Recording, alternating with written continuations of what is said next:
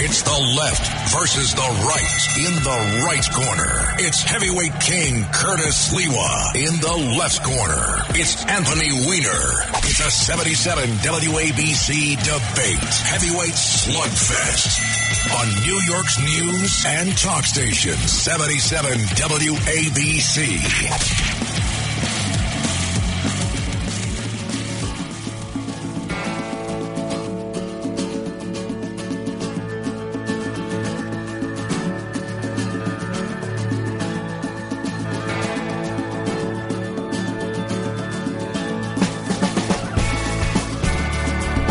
Well, good afternoon and welcome to Left versus Right. My name is Anthony Weiner. Thank you so much for joining us.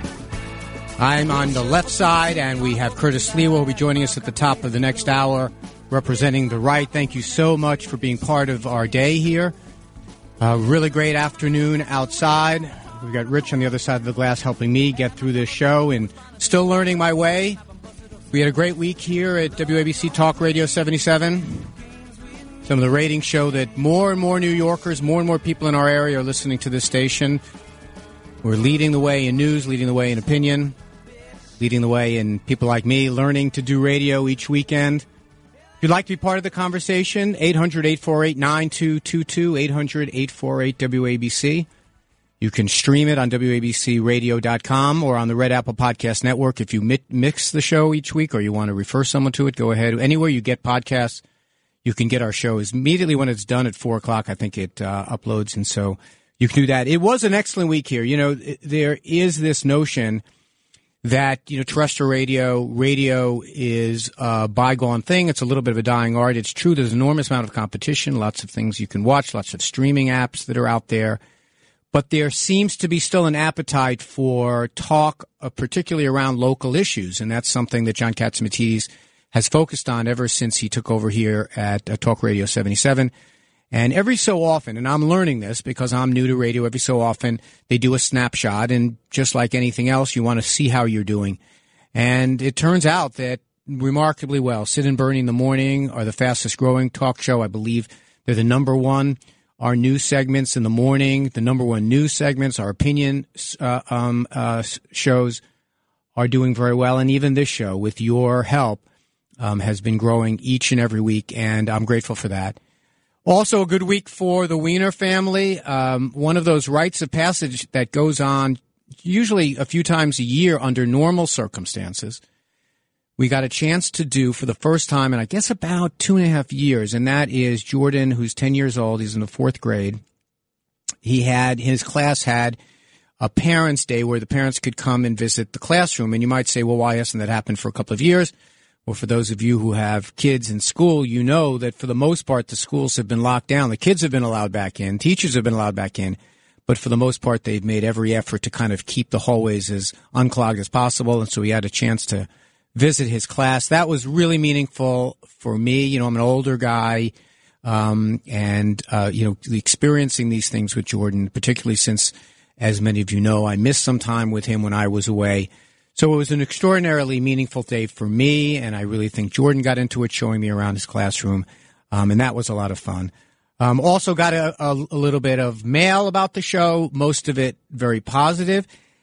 Now, there is a recurring theme. We've now gotten several letters about this. A couple of callers have called about this, that the show hasn't been living up to the combative title that we've chosen for it, left versus right. It hasn't been living up – to that bumper that leads us in about gladiators of I don't, I don't even know what it is heavyweight champion left and right because a lot of the show has not been like that. I mean, a we've kind of agreed with each other, and also the the segments I've had a chance to do, and and I want to again thank Curtis um, for both helping me learn how to do this stuff, but also letting me try it out on my own at the top of these shows.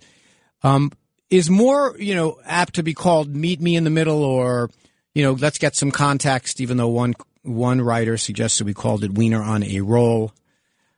I think that it is because I have made a decision that I really am not that interested in having shouting matches with people on the far left or the far right. I think for the most part, as I've said repeatedly, for the most part, people are partisan. I'm not saying that they're not. I'm not saying that people are right down the middle and don't have identification, even though the fastest growing identification nationally, and it's true here in New York as well, is people who identify as independents, neither Democrats nor Republicans.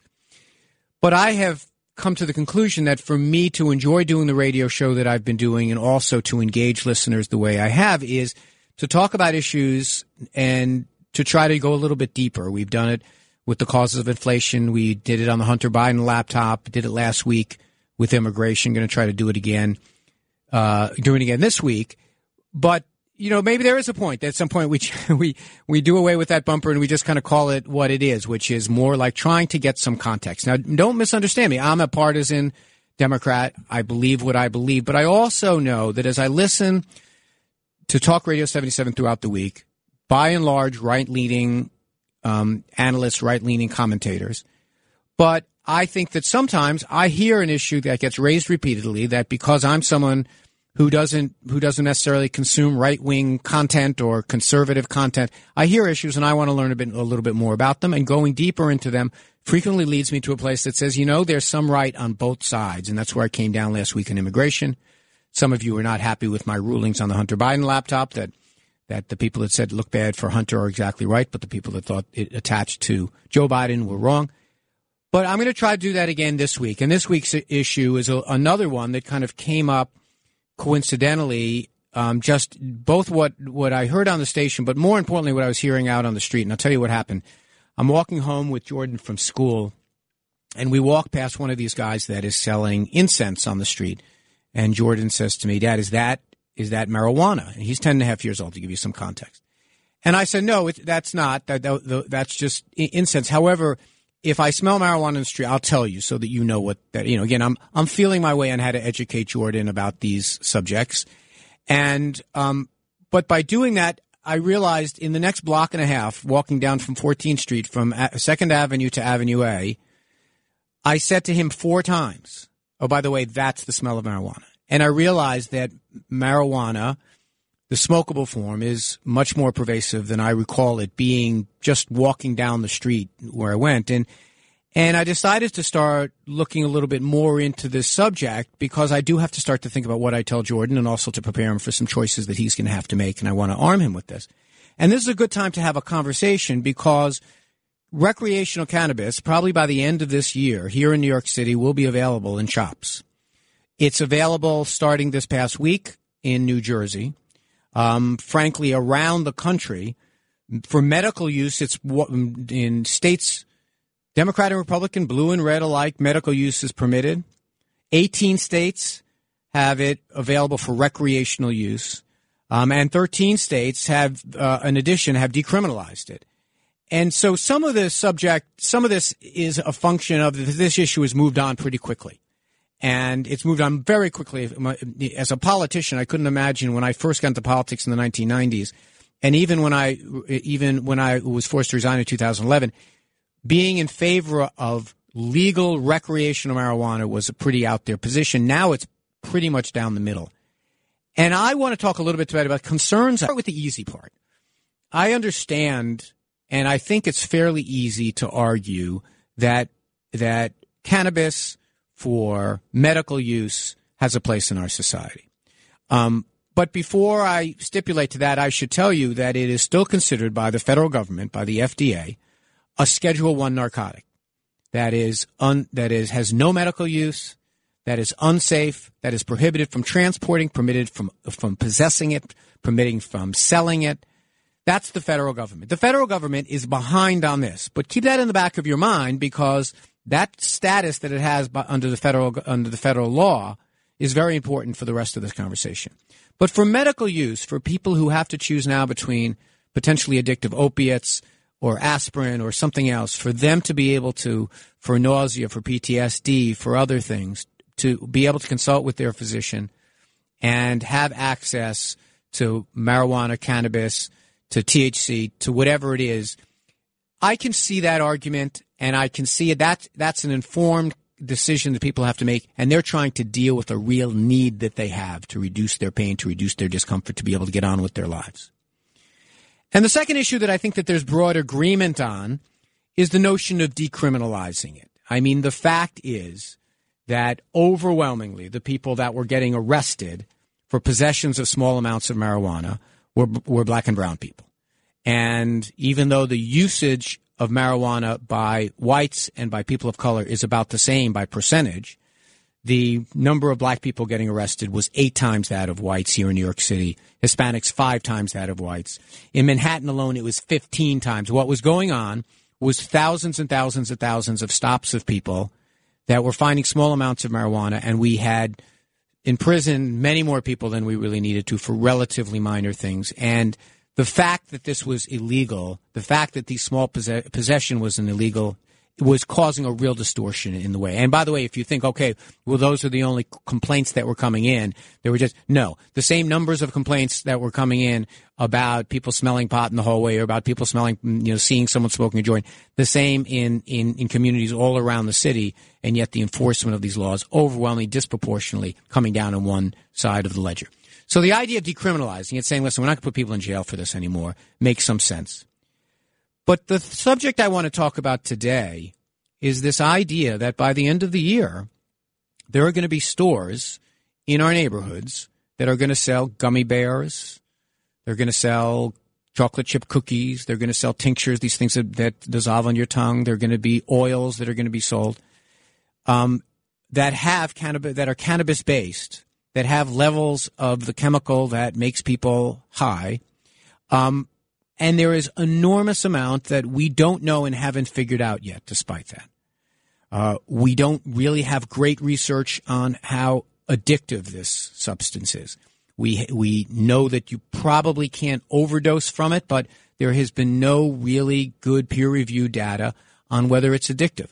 I read one journal article that that interviewed a doctor that specializes in helping people with addictions. And, and I've shared with you before that I suffer with that. I've shared with you before that I lost my brother Seth to addiction. And this doctor said, when asked, is there any evidence that, that marijuana is addictive? Said, no, there's not good evidence of that. He said, however, my waiting room is filled up with people who are smoking a lot, who have found that it's detrimental to their lives, that are having trouble doing without, and they need more and more of it in order to get the desired effect. In other words, people who seem to be addicted. We don't know, for example, what the proper doses are for people. I know there's this slogan that many people who who talk about this, who advocate on behalf of of recreational use of marijuana say, well, you should start slow and go small or small and slow or something. Basically start with very small amounts and see how it feels. Well, I can't think of any other drug that we allow to be sold where we just say see how it feels and let us know um, what the um, what impairment looks like. You know, you can't drive a vehicle impaired, but unlike alcohol, where you can look and say, all right, if you have 0.8 blood alcohol, a breathalyzer that shows that, we know that you're impaired. It's not the same with the levels of THC in your blood. For example, you can smoke marijuana or take an edible and then traces of it are in your system for weeks later, but you're not at all impaired on the other side of the coin, you could take something before you get in a car or take something before you show up at work and could possibly be impaired. And we don't have any really great way to measure that. Nor is the language around what impairment even is. You know, their employers can't fire you in New York State after um, um, for for for using marijuana. They can't fire you in the state unless you are impaired. But when you have a conversation about, well, what does it mean to be impaired? The language is really not very helpful. Uh, you basically say, just you'll know it when you know it. Um, and then finally, and perhaps most importantly, we don't really have a sense about what the health impacts are or not. I mean, we know that when it comes to medical marijuana, there have been some studies. There have been some studies in Israel. There have been some studies in other countries that show the efficacy in dealing with some diseases. But here in the United States, since this is a, a Schedule One narcotic, we've had no studies done of this because no one no one can get uh, research funded to do it. No one can possess it long enough to study. No one can give it to subjects. And the one the one body of information when the National Academy of Medicine went and looked at all the data of all of the articles that had been written, basically came to the conclusion that cannabis use, and I'm quoting here, is likely to increase the risk of developing schizophrenia and other psychosis the higher the use, the greater the risk. And here we are in New York City. dealing with the tragic instances of people having these psychological breaks and what they mean when they're on a subway platform, what they mean if they have a handgun in their hand and the like. So these are some of the questions that have come up. I'm, you know, maybe I'm, I'm, you know, I don't know. Maybe it's because of my background with addiction. Maybe it's because of the experience my brother had. Maybe it's because raising a 10 year old in the city, or maybe it's because the rise of crime recently in New York has gotten me thinking about this. But I'd like to hear what you have to say because this is something that has been widely supported in a bipartisan fashion. If you'd like to get in on the conversation, 800 848 9222, 800 848 WABC. On the other side, I will tell you if an employer is allowed to fire someone if they come smelling come to work smelling like pot. Thanks for being here. This is Left versus Right. I'm Anthony Weiner. See you on the other side.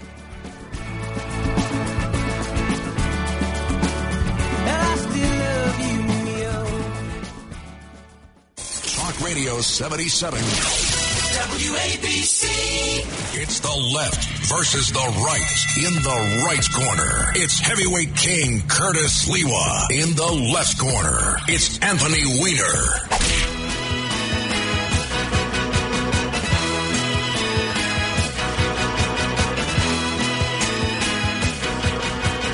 Welcome back. I'm Anthony Weiner here on Left versus Right. Curtis is going to be joining us at the top of the hour.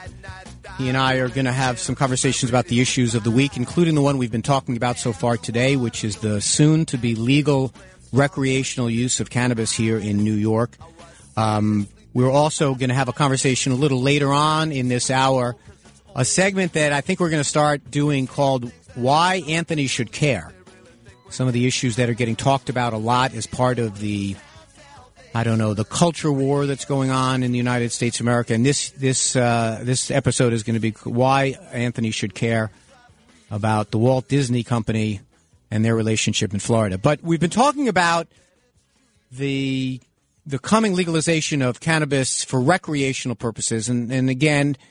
I think that there is a very strong argument to be made, and I think there's virtual consensus in the country that it should not be a criminal product and that people should not be arrested merely for having small amounts of, of marijuana. And soon, uh, they, they, that that part is already that part of the law has already changed. It's already been decriminalized.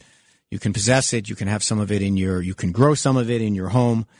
It doesn't mean, by the way, that you can smoke pot wherever you want. Um, you still can't smoke it anywhere that you can't smoke cigarettes. And if you have a rider in your lease that says you can't smoke in the building, you can't smoke in the building and there are, there are all kinds of places that can can limit where you you consume mar- uh, you can consume marijuana or cannabis products. The problem becomes when you have product that's legal. What rights are do do folks have in limiting the effect the how you are with when you're affected by it? And I guess that's a, comp, a, a jumbled way of saying if you consume a cannabis product and you show up at work and uh, there are laws that say, well, you it's perfectly reasonable to fire you if you are impaired. The but unlike with alcohol, there are not good, clear, measurable standards for whether someone is impaired or not. You know, it's more or less, you know, how does it how did it how does it look, or, or is it something that you're trying to do that that you're not able to do because of your use of this cannabis product? And it's also not the kind of thing that you can easily test for. Now, you can do a blood test and you can do a urine test, but my understanding, and I sh- this is a good place for me to pause and stipulate. I've been trying to, you know, made I've spoken to some experts. I've been trying to do as much reading as I can. Usually, what I try to do in these segments is I kind of take the position of I'm going to do all the reading that I can, so that you don't have to.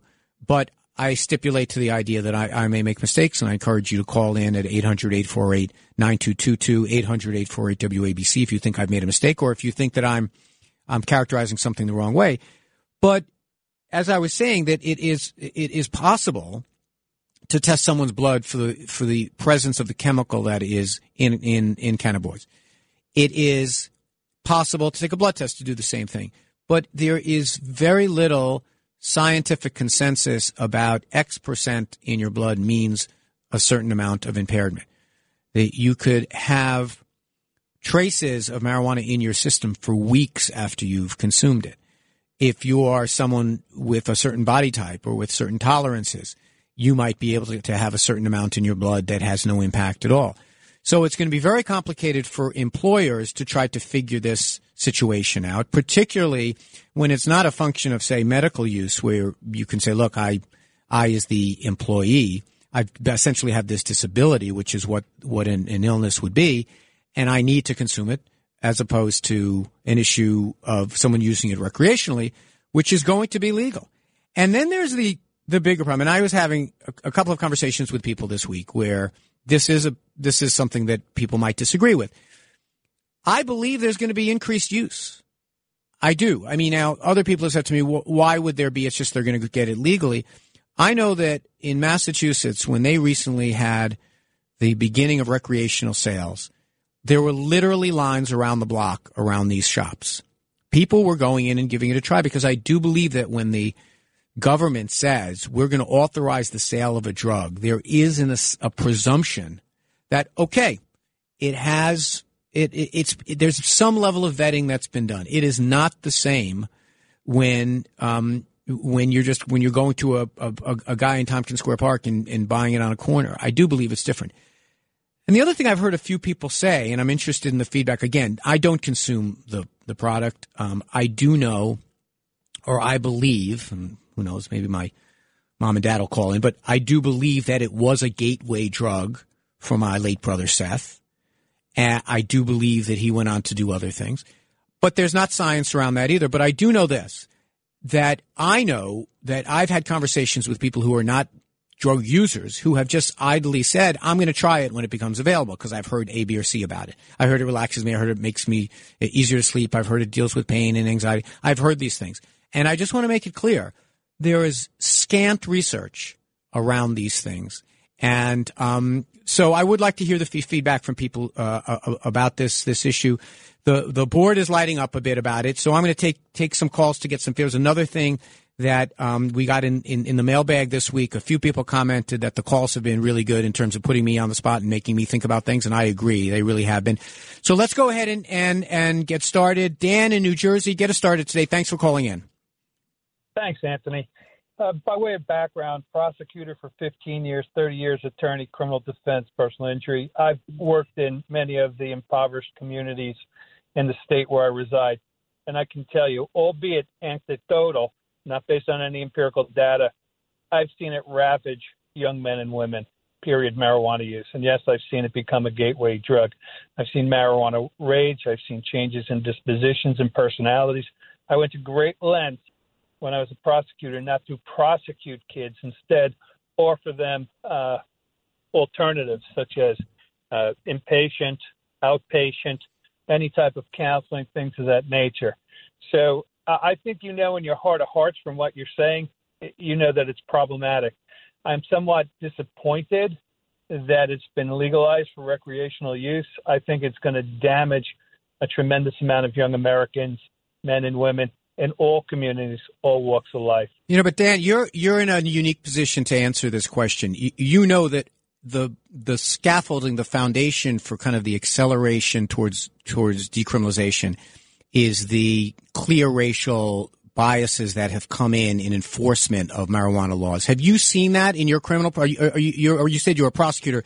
I mean, do you do you stipulate to that, or do you think that that's been overblown? Overblown. Period. And I'll, I'll be candid with you once again, as the fellow has been doing it for almost 30 years.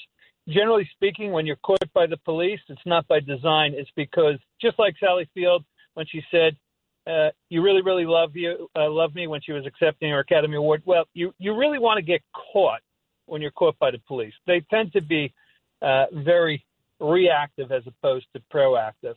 And generally speaking, what I've seen and when I worked with the cops, it's just amazing. Uh, people would just do blatantly criminal and illegal things in front of the police, and they got caught more by accident than, than by design. Yeah. So I think it's overblown. Well, I, I appreciate Dan, and thank you for calling and call us again. I mean, the, the experience we had in New York, though, in this at the height of stop and frisk, 400, 500, 600,000 250s getting filled out, which is police officers stopping people on the street and not offering them, not giving them any summons, not giving them any, the stop and frisk around trying to find people with these small amounts of marijuana really did have a disproportionate effect on, on communities of color. But that was an excellent call. Thanks again. We have Henry. This says Regal Park, but is it Rego Park in Queens? Right, Regal Park in Queens. Hey, Anthony. Great to hear you, from sir? you, Henry. I'm well. Thank you for calling. So I've been a police officer uh, for approximately 30 years. So I just want to say one thing. When the police stopping for us, it's never on the purpose of looking for marijuana. Never. It's absolutely not. It's usually a larger incident and they happen to find it. A police officer will never target someone because they have a nickel or a dime bag. So that's my one first point. My second point is what's your thoughts on limiting the use of recreational drugs by profession?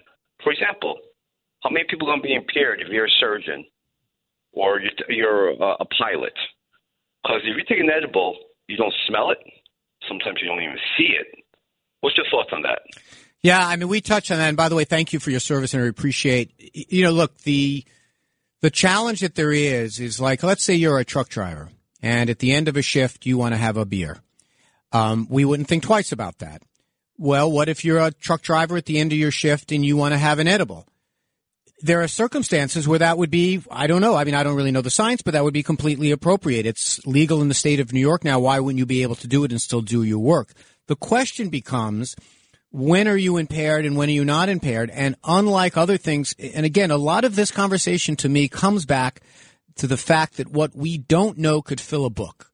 We just don't know enough to be able to make these these decisions because it's such a new subject. And rather than kind of get the answers first, and I just want to say this one more time so people understand. Why is there no science around this? Well, there's no science around this because the federal government that usually does the research funds the research, supervises the research, and distributes the research, they are out of the business. They basically say this is a Schedule One narcotic. It's ridiculous that they do, but they have to. As a matter of fact, if you have a pot business, a marijuana business, you can't even deposit the money into a bank because the bank is federally is federally chartered, and they won't handle any money that's that's drug money. Th- that is the level to which the federal government has abdicated its responsibility. I get that. I understand why the states are in this space, but the question becomes, does that mean we go headlong as a state into selling it on street corners and to answer questions like the one that was just asked about are there professions you should just be able to say no? Um, let's go to Roseanne on Staten Island. Roseanne, thank you so much for checking in. Yeah, hi. I, hey, how are you? I'm, I just want to say that there is tons, tons of, I don't know if you would call it science, but proof that marijuana leads to other things. I'm a very social minded person. I care about people, I care about children. Um, a lot of, lot of, a lot of children grow up feeling very insecure, very alone, and that is a couple of the reasons why they turn to friends that are using drugs. Let me try pot. And unless you are that full cake that is made in the oven with all the ingredients, you're going to fall apart. So if you're going to start legalizing something and having all our children that are emotionally disturbed or need help and they don't even know it yet, you're going to have a society which we already have in the school systems that we live in today, rigged up kids, and the kids are our future. I don't care about the money, the the adults, and and everything else. I care about the children. Right. I'm socially minded, and and everybody's caring about everybody else. No, I, I, I hear you, Roseanne, and thank you very much for calling. Call us again. Uh, Let me just say this about Roseanne's point. One, she's just not right that there's science that it's a gateway drug. There's a lot of anecdotal information, and there's people have personal experiences. But let's let's go to Paul in Newburgh. Paul in Newburgh, uh, you you have a you have a, a perspective on this. Let us know what it is. Hey, good afternoon. Uh, I smoked marijuana recreationally for about 15 years, and I never had any cravings for it. I never desired it again after I quit smoking it, and it never led me to do like cocaine or LSD or anything like that. I think when I drank, I wanted more alcohol, but when it came to marijuana, no, didn't have that. Thank you, Paul. I appreciate it. I mean, look, th- this is you now heard in back-to-back calls two people who had two different experiences and had two different conclusions. And I and the the, the point I want to make is I don't believe we should make policy based on anecdotes. And would let, let, let me make this easier for you. Is there any other drug that we would make readily available without a prescription that we would do with such little science? If you turn on, if you TV, you turn on an advertisements here on 77 Talk Radio, uh, uh, uh WABC, you hear sometimes advertisements for, for drugs. And they have all kinds of disclosures about the harms that may come and about the, the about the, the, the, the cautions and about dosages and things like that. And we just aren't, we don't have that kind of information. Now, there is the point that gets made frequently, and I, it's a good one that, hey, for years people have been smoking marijuana. They're going to, they smoked it before these laws. They're going to smoke them after. Let's get it into a regime that is at least a little more formalized, a little more structured, that gets some tax revenue. I, I understand that. That's true. But even that doesn't hold a lot of water because the strains of marijuana are more potent than they ever used to be. The ways that the THC is being delivered is more diverse than ever. And there's no doubt about it that when you put, put something in gummy bear form, you are trying to appeal to a certain type of audience. Well, I really do. We're getting a lot of great calls about this, and I want to continue the conversation. We're talking about the oncoming uh, um, legal recreational sale of marijuana and cannabis products here in New York City and New York State. A little later on, Curtis Sliwa will be joining us. We'll be talking a little about the controversy around the Walt Disney Company. WABC Talk Radio. I'm Anthony Weiner. Thank you so much for joining us, and we'll see you on the other side sit around every evening and they worry about the times ahead. Talk Radio 77, WABC. It's the left versus the right in the right corner. It's heavyweight king Curtis Sliwa in the left corner. It's Anthony Weiner.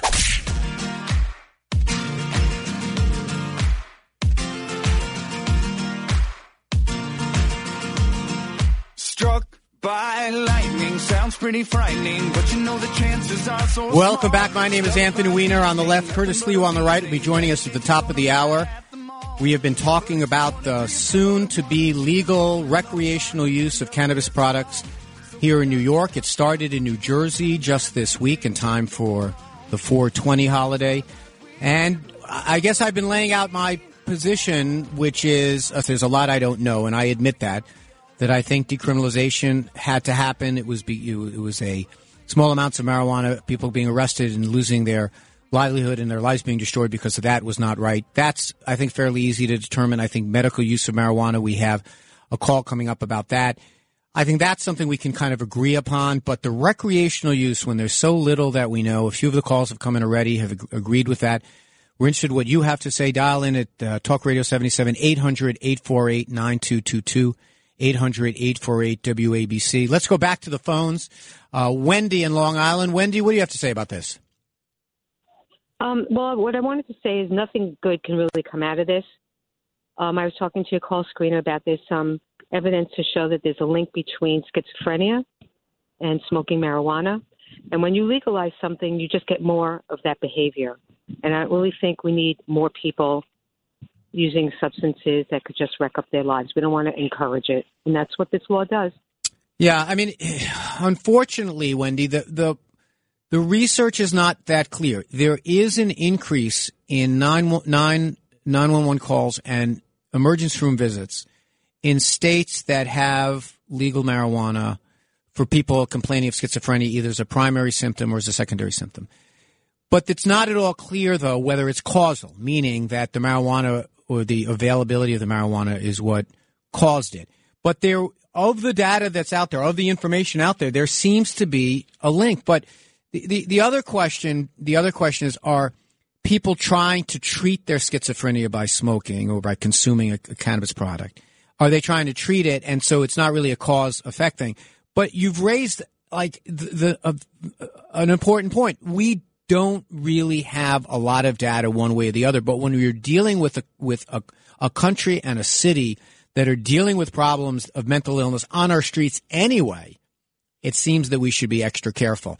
Um, Peter in Greenwich Village, you've been waiting a while. Sorry to keep you on hold. Thank you for checking in. That's fine. Uh, uh, sir, may I suggest that you take a walk in the Washington Square Park any day or night? 25 kids black, white, Hispanic, whatever, are selling drugs already, and no one's stopping them. One other thing, sir, you know you've had a rough background. Could your rough background be attributed to the fact that you were smoking dope? Well, thanks, Peter, for the call. And and let me take the second part first. No, marijuana was never part of my thing. I've smoked it a grand total of one time, and I don't want to sound like Bill Clinton, but I didn't like it. I didn't really like it. Um, but uh, as I told you, it did it did influence my my brother Seth, who I lost to addiction. And about the idea that it's available, I get you don't have to go to to Greenwich Village, you don't have to go to Washington Square Park or Tompkins Square Park near where I live. When you get off the uh, get off at Port Authority now. There are guys that co- open up card tables selling marijuana nubs right there, buds right there on the street. It's already started. And one of the arguments made for legalization is to say, listen, this is going on. It's kind of like the prohibition argument. This is going on. Why not bring it out of the shadows, regulate it, get revenue from it, etc. I understand that argument, but I do think when you legalize something, there are people who say, hey, what the heck, I'll give it a try, who might not otherwise. John in White Plains, thank you so much for calling in on 77 Talk Radio ABC. Hey, Anthony, what's going on? Hey, John. I, uh, you were talking about uh, truck drivers uh, taking a little puff or uh, edible after, after their shift, but we come under the federal uh, motor carriers uh, testing guidelines. So, but even though it's uh, legal in the state, it's still illegal with the federal. So we come under their their guidelines, and we can't, you know, we can't smoke even though, you know. Well, you can't now. Let so let me see if I understand this. You can't consume even when you're not on the job.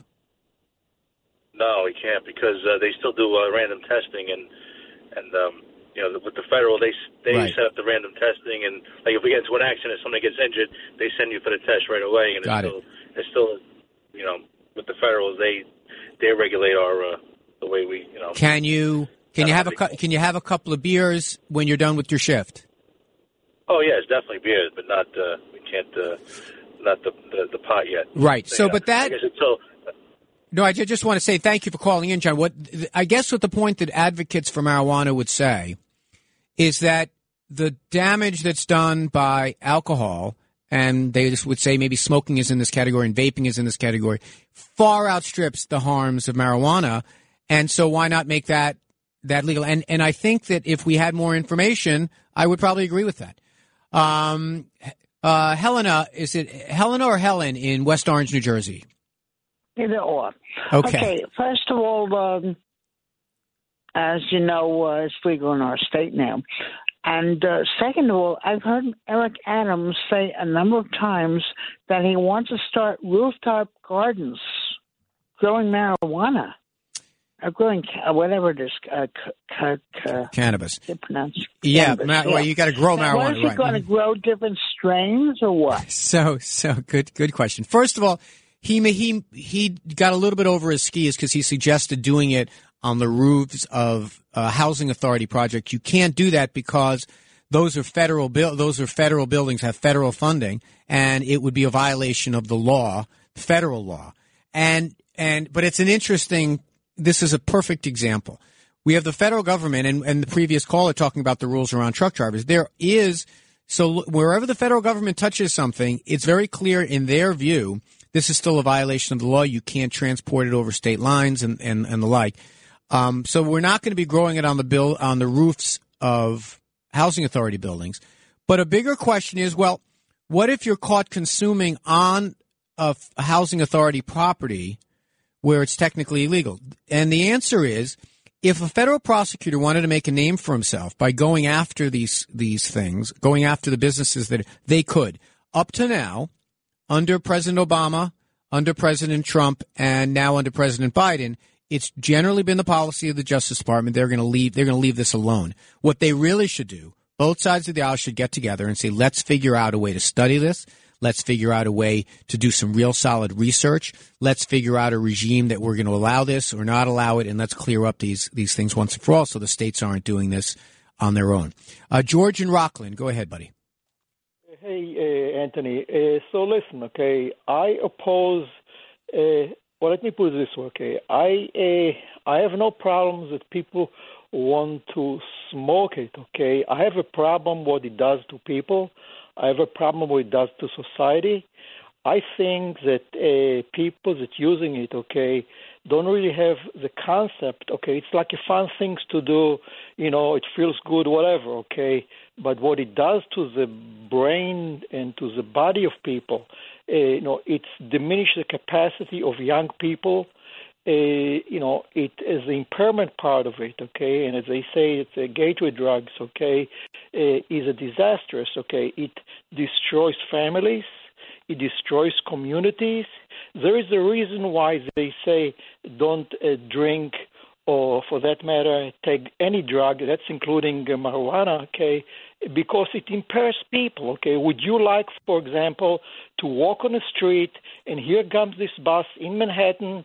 You know, the guy, uh, you know, used uh, marijuana or something, and he just keep driving through uh, the red light. Okay, Well- and you walking there, and he runs through you. Okay. Yeah, I appreciate it, George, but you know that's one extreme. But let's remember something: there are people that are addicted to opiates right now, and maybe this is something that people would consume that might might help them with their pain. That is not an opiate. May, you know, you you take the you know maybe it doesn't destroy people's lives. Maybe it helps them deal with with their ailments. You know, we have someone on hold. Let's go to Tom in Bergen Beach. Tom, you have some experience with medical marijuana. We want to share that with us. Yes, sir. I'm a I'm a veteran and uh, a victim of childhood abuse, and I've had uh, PTSD for a very long time. When I was younger, I started using marijuana, and um, eventually it led to other things. But uh, I'm not sure if it was that or because of my mental illness, because of the the, uh, the things that happened. Um, but I noticed I really stopped it for a long time, and then when I got when I was in the army, I didn't smoke at all, and I didn't take any gummies or anything like that. And I noticed when I got out of the army, I was having some real bad PTSD issues. And um, a friend of mine said, "Why don't you try out uh, cannabis?" I said, "Oh man, this stuff is too strong. I can't do that." And I tried it, and it actually worked very well for me. Now the thing is, alcohol, you were saying something about alcohol is readily available and advertised. You know, it's one of the most prolific drugs known to man, and it is very, uh, uh, very ill effects has very ill effects on man or people. And um, you were saying that you know there's no no other al- there's no other product that does that. Alcohol is it, it's a drug. Alcohol is a drug. The other thing is I wanted to say is saying you do all the reading so we don't have to is a bad idea. uh, everybody should do as much research as possibly can, as they possibly can. You know, it's bad for your lungs. It, it can inhibit your inhibitions. And if you decide to use cannabis, you should be mindful of the effects. You know, uh, and like like you said earlier, Mr. Weiner, uh, start slowly and remember different strains can affect you differently. Right. There well, that websites to help you though. Yeah, that's certainly helpful, and that's that's a, a great call for us to go to the break on. I mean, look, there are people that, and and we should we should thank Tom for his service. There are people that are trying to manage whether it be physical ailments, whether it be emotional distress, or it be emotional illness, that have found great great relief from cannabis. And that's something that you should honor because uh, you know this the pharmaceutical industry has their own ideas and they got thousands and thousands of people hooked and dead on opiates. And we should have an open mind on trying to use this product which has been around which is naturally grown and been around for thousands of years when we get back, get, get back, we'll, we'll wrap up this issue, and also we'll hear at the top of the hour, Curtis Sliwa will be joining us. We'll be talking a little bit about some of the issues facing New York, and also the Disney controversy. Maybe he, maybe you, maybe someone will try to teach me why it is as a progressive I should care about this issue. It's been a great conversation so far. Thank you for joining us on Talk Radio 77. I'll see you on the other side.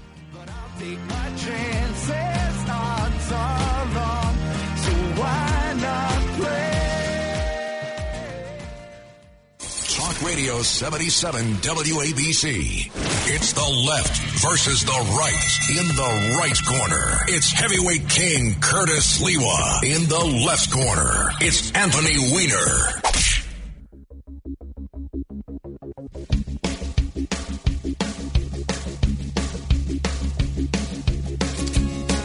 Welcome back. My name is Anthony Weiner. Uh, Curtis Sliwa will be joining us at the top of the hour. We've been talking about the legal recreational use of cannabis, of marijuana, of gummy bears and cookies laced with uh, with chemicals that make you high. I don't know how else to put it. And it's been a great conversation so far. And I just not to put too fine a point on it, but this really does defy, defy traditional left versus right, right? Because I think many people on the right might say, look, part of believing in smaller government, limited government, letting individuals make decisions is permitting the free sale of a product and letting the marketplace kind of decide, letting consumers learn what's best for them. On the other side, There are many people who believe that decriminalization, allowing this to be readily available, is because too often this is the excuse for the police state and other things like that. And and so there has been a real headlong rush towards decriminalization, towards legalization. Now the final frontier, the recreational use of these drugs when there's so little that we know about it. So far, we've heard calls on both sides. I've expressed my general concern about this, given how little that we seem to know, but many people um, believe that this is the right the right way to go. Let's get a few more calls uh, before we get to the top of the hour when Curtis will be joining us. Curtis is going to try to persuade me that I should care about what's going on between DeSantis and Disney. I can't seem to muster much enthusiasm for it. But let's go to Evelyn in Queens. Evelyn, thanks for checking in. Yeah, hi Anthony. Enjoy your show. Thank you. Um, I just wanted to tell you that I, to me, the bottom line of all of this is money, and the states just think that they're going to get a windfall from these sales. And from what I see, what's going on in New Jersey, this stuff is very expensive. So the uh, street dealers are going to be able to undersell it very easily, and they're going to have a whole new influx of people that may want it. So uh, it's just money to me, and then it starts from there, and you can talk about social issues and everything else. I have a question for you. It's a stupid question. Sure. What's with Mayor Adams and his finger? I've seen that wrapped up finger and for weeks now at every interview that he has. Did he break it or is it a fashion statement? Uh, actually, or it might be that's his finger that he uses to gesture to the press every day, and he needs to use it. Let's go to Jeff in Jersey City. Hey, Anthony, I called about the pot, and uh, I wanted to say something first about you in support of you uh, and, and our great city, New York. I supported you for mayor as you ran against uh, the, the other uh, candidates, but most of all, you were running against the Democratic Party. They hated you, Anthony, because you wanted to, you had a mind of your own, as you defined yourself, like an Ed Koch Democrat and with a strong will and a bright mind, and so much I supported you. And Barack Obama, of all people, and Andrew Cuomo said, "You're a bum. You belong in jail." I hated them, and I still do. But the the um the, the pot thing, I smoked when I was a teenager. Once I said, "This is not for me," and it's more like a common sense uh, issue, Anthony, like alcohol and tobacco where alcohol don't belong. It don't belong in the hands of a teenager that's 17. Uh, tobacco don't belong on sitting on the bus next to somebody blowing smoke in your face. You know what? A lot of common sense. Also, pot. You know, you could just like um in the old days, you bought pot on the street. Somebody could uh, sprinkle chemicals into pot. You know, if it's not strongly regulated by the government, uh, like in a pharmacy at the drugstore, you could smoke a joint and drop dead on the street. You don't know what's in it, you know. So it's really a common sense issue. Uh, people like you, we need. I, I miss I miss you uh, for New York for our great city. Well, I, I appreciate Jeff. It's a very kind call. Well, I'm I'm here now. You can catch me every Saturday between uh, two and four right here. I appreciate the call. Let's get a couple a couple more in. Uh, Annie in Pennsylvania. Anne or Annie? Forgive me. Anne. Anne, go ahead, Anne. Uh, Anthony, when I was, I'm 62, but when I was a teenager, I went to the Bronx High School of Science, and I used to smoke with my friends. So we would share a joint, say like three or four people, and I cannot tell you how impaired it made you. So when I hear about legalization, uh, it scares the hell out of me because somebody who's high on marijuana is more dangerous driving than somebody drunk. That's that's great, and I I went to Brooklyn Tech, so you were uh, you were a rival of ours. But thank you very much for sharing your experience. We have a, only time for a couple more, but I want to get them in. A lot of people have been waiting a while. Tom in Hell's Kitchen, go ahead. Hi, uh, I just wanted to say that Amsterdam, since the 70s, has essentially legalized marijuana. So there should be some studies or information out there on what the long term effects are to society.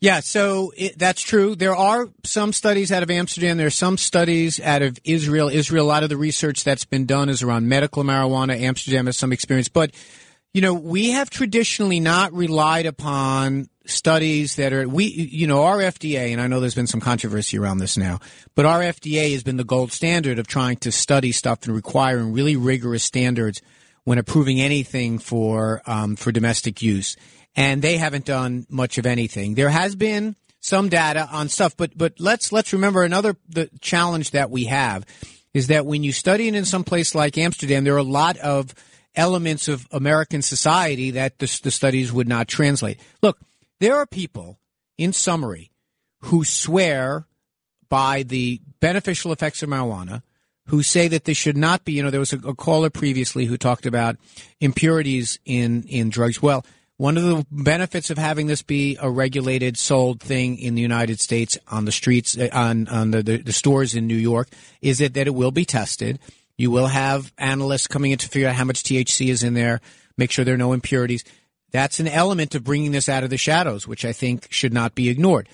And I don't want to claim that, although a lot of the calls have, have, have intimated this, that it is an overwhelmingly negative outlook that people have on this. This is a popular idea.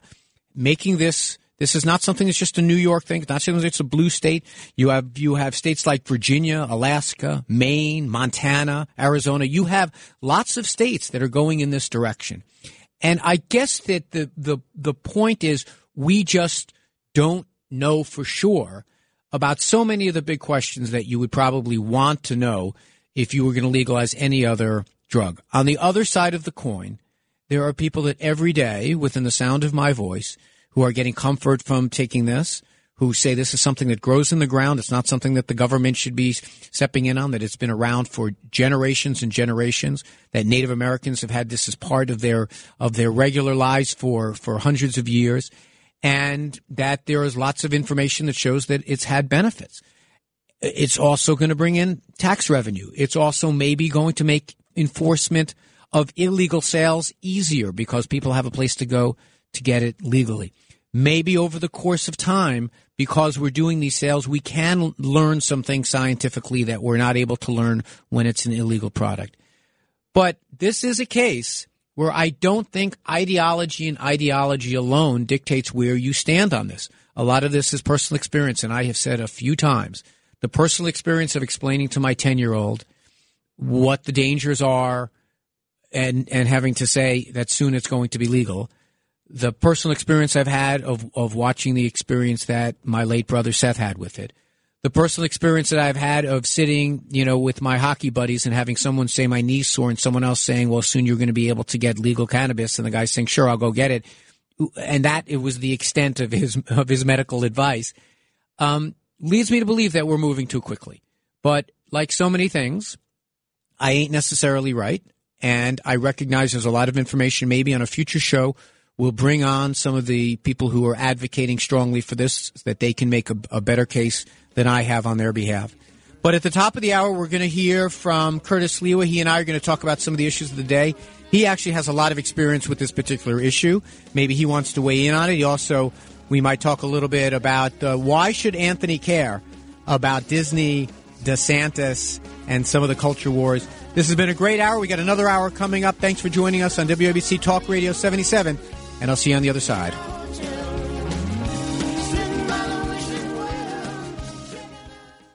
It's the left versus the right in the right corner. It's heavyweight king Curtis Sliwa in the left corner. It's Anthony Weiner. It's a 77 WABC debate heavyweight slugfest on New York's news and talk station 77 WABC.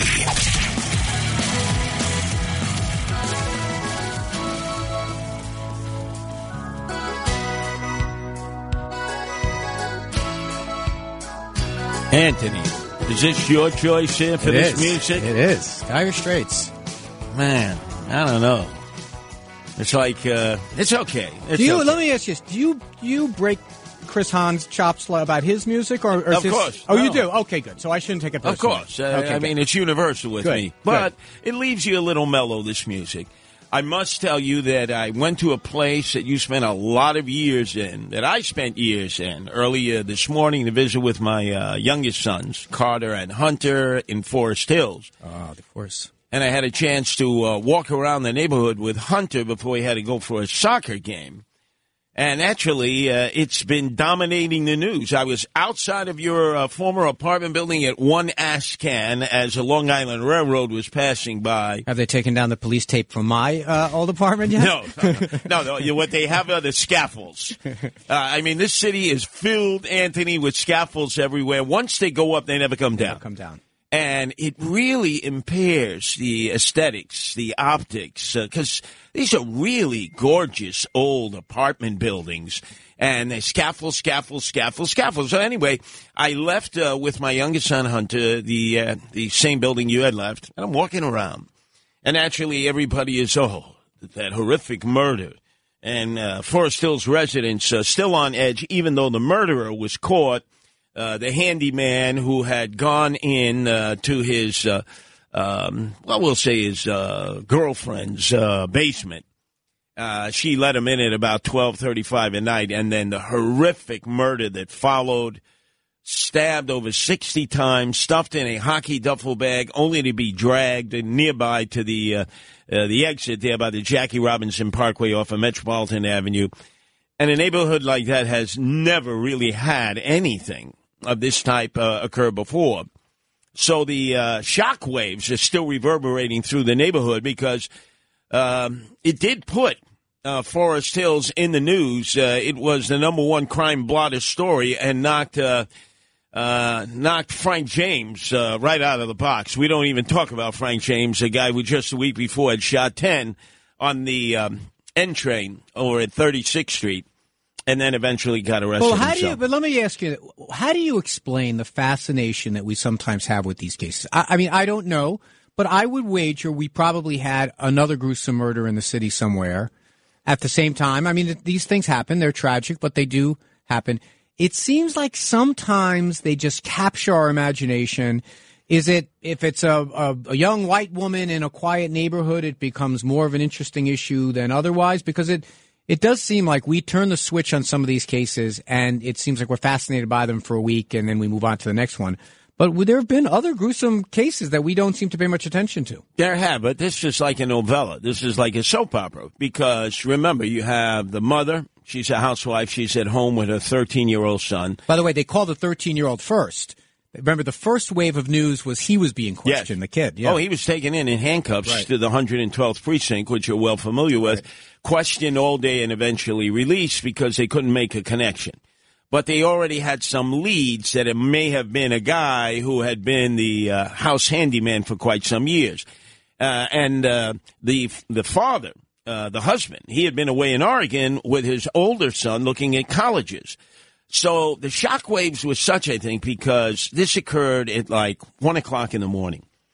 It is a quiet area Very at one quiet. o'clock in the afternoon. Yeah. Uh, because you're right by the gardens.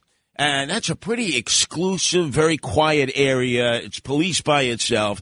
Uh, and it's a great place to live if you're going to afford it. So naturally, the dynamics were that a lot of people were saying, gee, that could have been me. That could have been our neighborhood. And gee, is it a serial killer? It turned out obviously not. It was a crime of passion. And we had something similar occur at WABC many, many years ago under different management and ownership. Uh, I was doing mornings with Ron Kuby at the time, and we had a great news guy, George Weber. George Weber lived in Carroll Gardens on Henry Street, beautiful brownstones. He was very social in the neighborhood. He had invited all of us to attend many functions at his home in which he had neighbors come and it was quite an eclectic group because, you know, mostly conservatives from WABC, mostly liberals from his neighborhood. And he was a bon vivant, a raconteur. He was like always, yeah, you know, the life of the party. But we don't know about people's lives. And it turned out that he too was killed in a similar gruesome fashion, stabbed close to 60 times. It turned out it was dubbed the Craigslist murderer because he had solicited sex from a younger man on Craigslist. Uh, they had developed a relationship.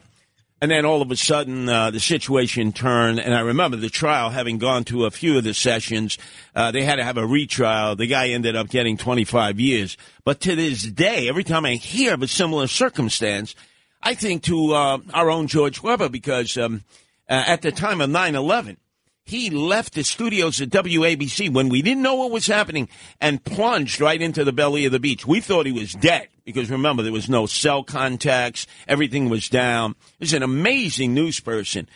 But you would never expect Carroll Gardens, Henry Yeah. Street. You know how brownstones are there, what they go for. Very bucolic, very quiet. So I think that's why those kind of crimes, they just grab our imagination. Right, but I mean, it's it's worth noting generally speaking, murders happen between two people who know each other. Yes. Like it's not a random thing. And usually when you see these types of things, I'm no expert, but when you see these types of things, which someone has stabbed numerous times, put in a bag, dumped, like there's something going on there beyond just someone walked in on someone while they burglarized their, their home.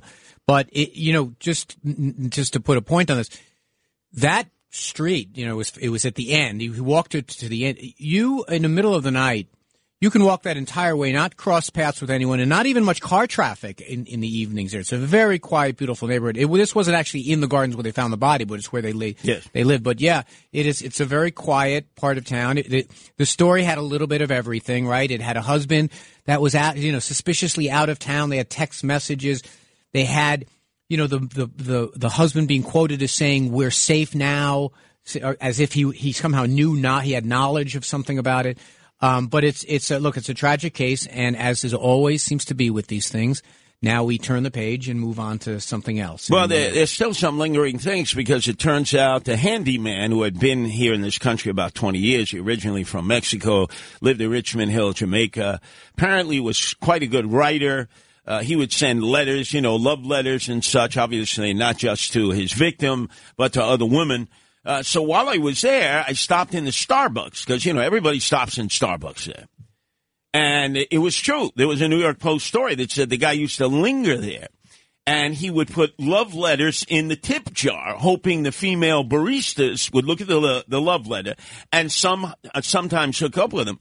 Uh, on two occasions, he just, without even knowing the female barista, proposed to them in the store. So they would call the 112th precinct, say this guy's stalking me, he's disturbing business. But apparently the guy was like a fixture in the, and then we find out he was here illegally. And so naturally a new layer to the story because as we talk about, uh, the removal of uh, Title 42, the fear that so many people will be flooding into our country, people were immediately extrapolating on that. But I will tell you this, Anthony, aside from that, just walking around, I normally, when I visit my sons, I'm there at night. So I don't really have a chance to go through the neighborhood, especially 71st and Continental, which is the major hub, Austin Street. My God, the number of storefronts that are closed, which is a sign of the fact that our economy is still not recovering in some parts of our city. The number of homeless and emotionally disturbed, because again, if you break up the encampments, which uh, the mayor has decided to do, these people don't just disappear. Remember, only five of them actually took the offer of the city to get shelter.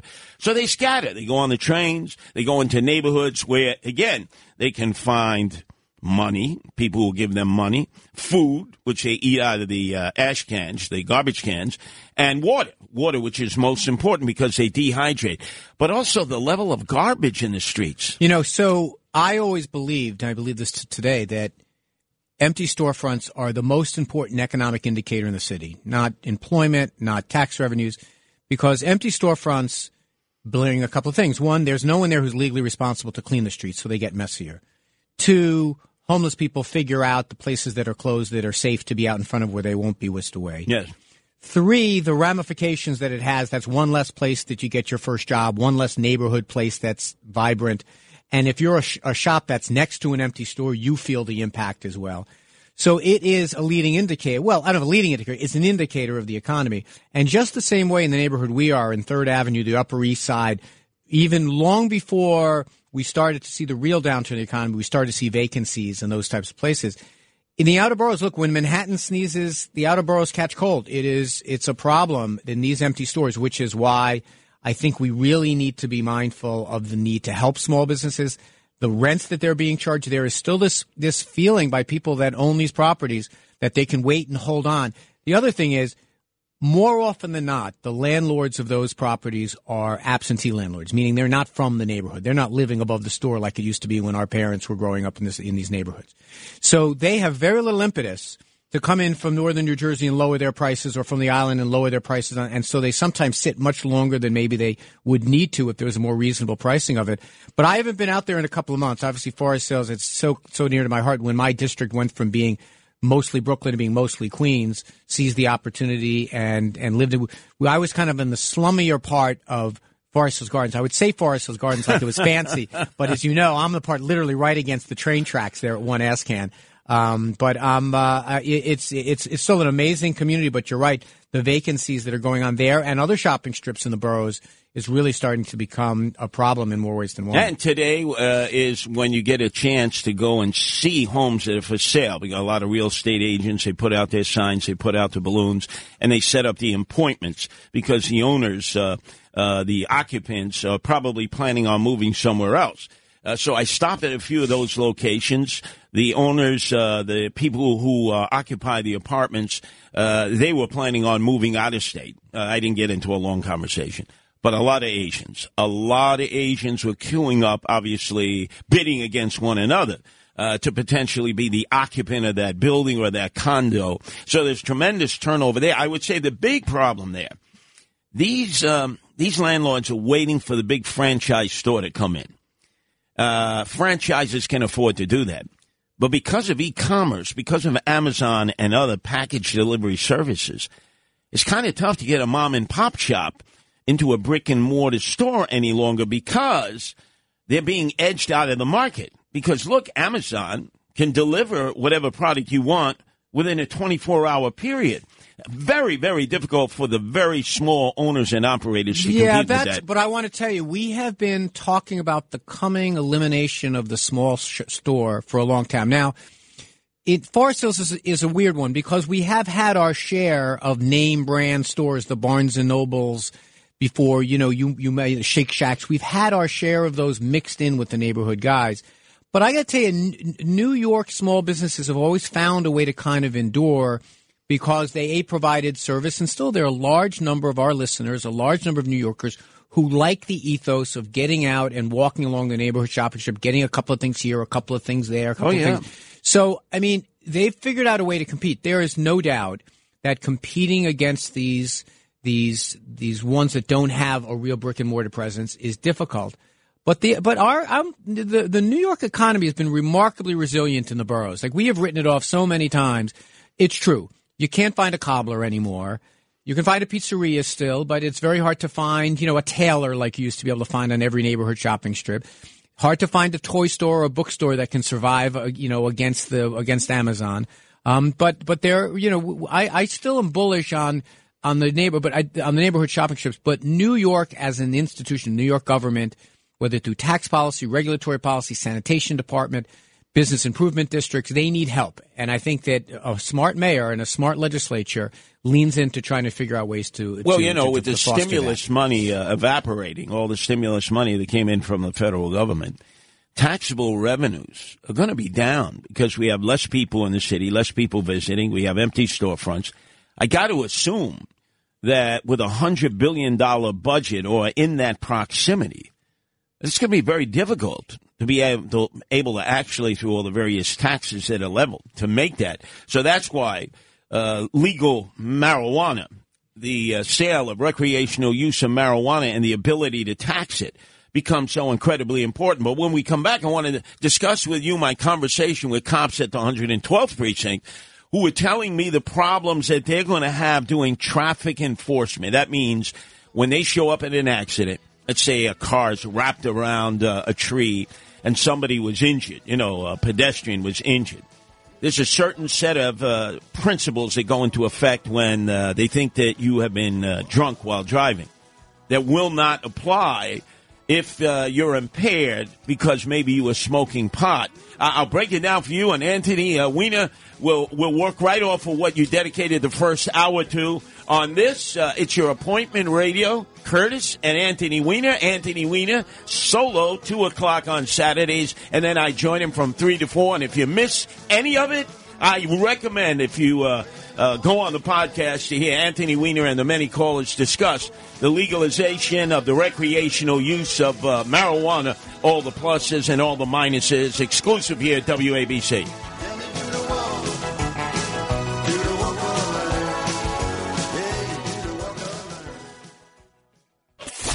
Talk Radio 77 WABC. It's the left versus the right in the right corner. It's heavyweight king Curtis Sliwa in the left corner. It's Anthony Weiner. It's a 77 WABC debate. Heavyweight slugfest. on New York's news and talk station, 77 WABC.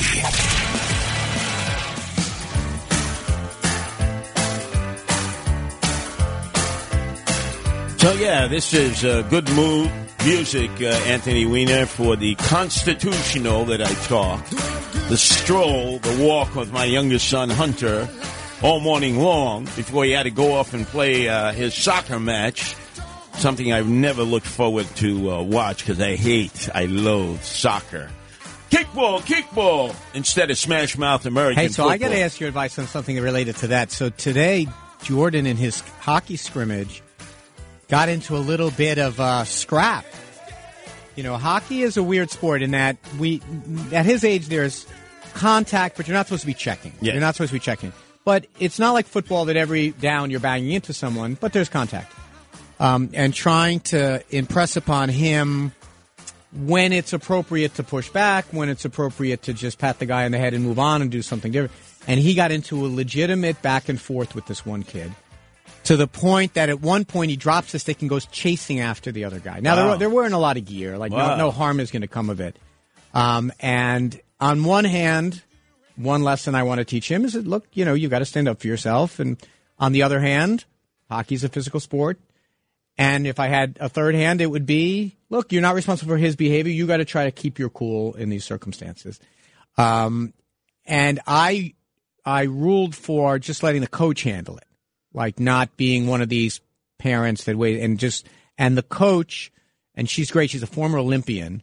Um, gave them both a stern talking to, but basically said Jordan was more at fault because it wasn't part of hockey what he was doing. When you're chasing after someone and hitting them in the head, it's not hockey. But I got to start learning these. I mean, you've got more experience in this than I do. Like trying to figure out how to be a good, a good lesson teacher, but also don't put too too much of a finger on the scale when they're doing these things.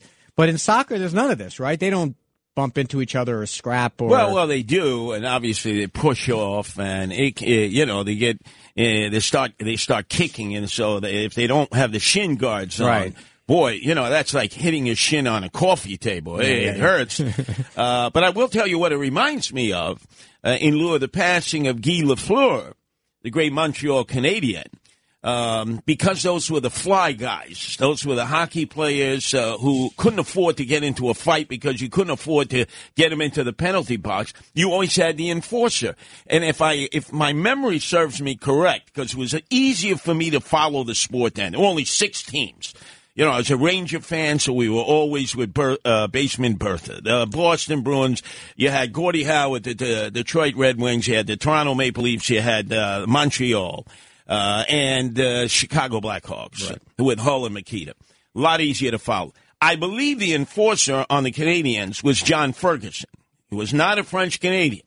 He was a good old fashioned English Canadian who would drop his gloves and purposely beat the hell out of you if you picked on any of their fly guys. Because remember, the Montreal Canadiens were known for just flying up and down the ring. So, in order to stop him, you'd want to board him. You'd want to hit him. You'd want to slow him down. And here would come John Ferguson off with the gloves. And a lot of the teams just didn't have an enforcer who could take him on.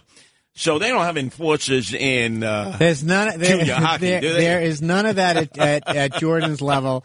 Um, there's none of that at at, uh, at Jordan's level. And speaking of Guy Lafleur, we we lost Mike Bossy, arguably the greatest goal scorer of all time. Uh, this year, but anyway, you you were saying when you were in Forest Hills, did you really swing by the the, the local precinct and ask them some questions? Well, there was shift change, so there were a lot of the uh, guys and gals who were already off duty. And where were they going? The Starbucks. So it made it a lot easier since I'm there with the Starbucks. Uh, and my uh, son, he wanted all kinds of goodies. Well, I think they call it Mary's on Austin Street. The lines backed up. You know, uh, I can't have that kind of sugar any longer because my blood pressure will go off the chart. So while I'm waiting for my son, I'm talking to these off-duty cops, and they were having a discussion about what are we going to do if all of a sudden there's an accident, hypothetically Queens Boulevard, where there are already all, always accidents, at times they're, they're, they're deaths. Um, and let's say, in fact, there's a car that hits somebody, a pedestrian crossing, and the person unfortunately dies. Now, there's a really serious accident scene. Normally, if we thought the driver was impaired from alcohol, it's a breathalyzer. You don't take the breathalyzer right away. Boom, your license is suspended six months. But with pot, that's difficult. Breathalyzer isn't going to tell you anything. If you take blood from the person who you think is impaired from having uh, smoked or maybe uh, had edibles, uh, you could have marijuana in your system for about a month. So a blood test could literally be checking you for marijuana you used two weeks ago. And they said, boy, this is going to create havoc. It's not like a drunken driver test. And then I said, well, when can you uh, actually act on anything when you stop a car? They say it has to be the burnt smell of marijuana. So if all of a sudden I smell the pungent odor of like uh, marijuana in the car, I can't stop and do a check of the car. I can't go into the trunk. I have to have burnt the smell of burnt marijuana uh, in order for me to check only where the driver is and the passengers can't go into the trunk. So they're saying it's going to create problems. And then in terms of home use, you can have five pounds of pot in your house. And the reason they let you have five pounds is again, well, you may be home growing. And, you know, that includes everything else that grows with the pot. And you're permitted to have three ounces, which is a lot of pot. I mean, you're talking about there, maybe 180, uh, 200 joints you can roll and it costs a lot of money and there's going to be a lot of taxes. So I don't see how they're going to be able to stop the black market because the black market has no taxes.